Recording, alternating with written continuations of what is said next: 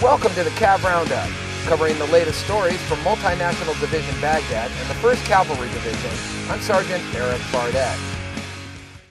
American soldiers are teaching their Iraqi counterparts the value of keeping the routes of their communities clear. Sergeant Stephanie Logue has more. Soldiers from the 225th Engineer Brigade are helping the Iraqi security forces develop one of the most critical job skills route clearance.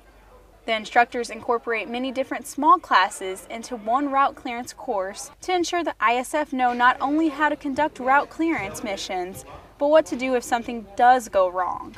Staff Sergeant Adam Sanchez, a Pineville, Louisiana native, tells us about a small but vital portion of the route clearance class. Uh, today we went over the medical portion of the uh, TFICA class, and uh, basically what that was was reinforcement of medical skills that these police officers should already have. And uh, we were reinforcing basic things like trauma management, uh, things like tourniquets, applying emergency trauma bandages, and of course uh, CASEVAC with the vehicles. We go ahead and we just show them our TTPs, what's what's real, really working right now out in sector, and uh, we go ahead and teach that to them, and of course reinforce basic skills that they should already know. Reporting for Multinational Division Baghdad, I'm Sergeant Stephanie Logue. Working behind the scenes, electronic warfare officers, or EWO soldiers, provide safety for their comrades outside the wire.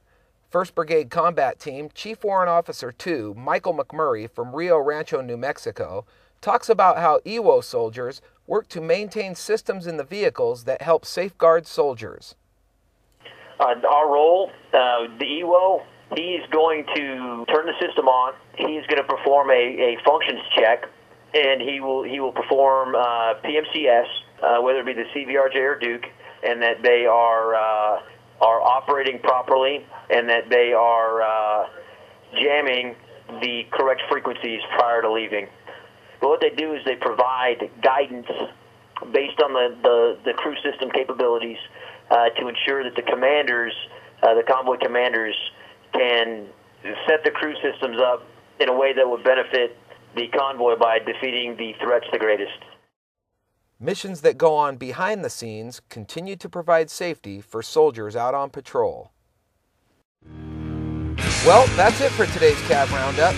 To learn more about the soldiers and units supporting Multinational Division Baghdad and the 1st Cavalry Division, check out our website at www.hood.army.mil forward slash 1st Cav From Baghdad, I'm Sergeant Erik Fardette.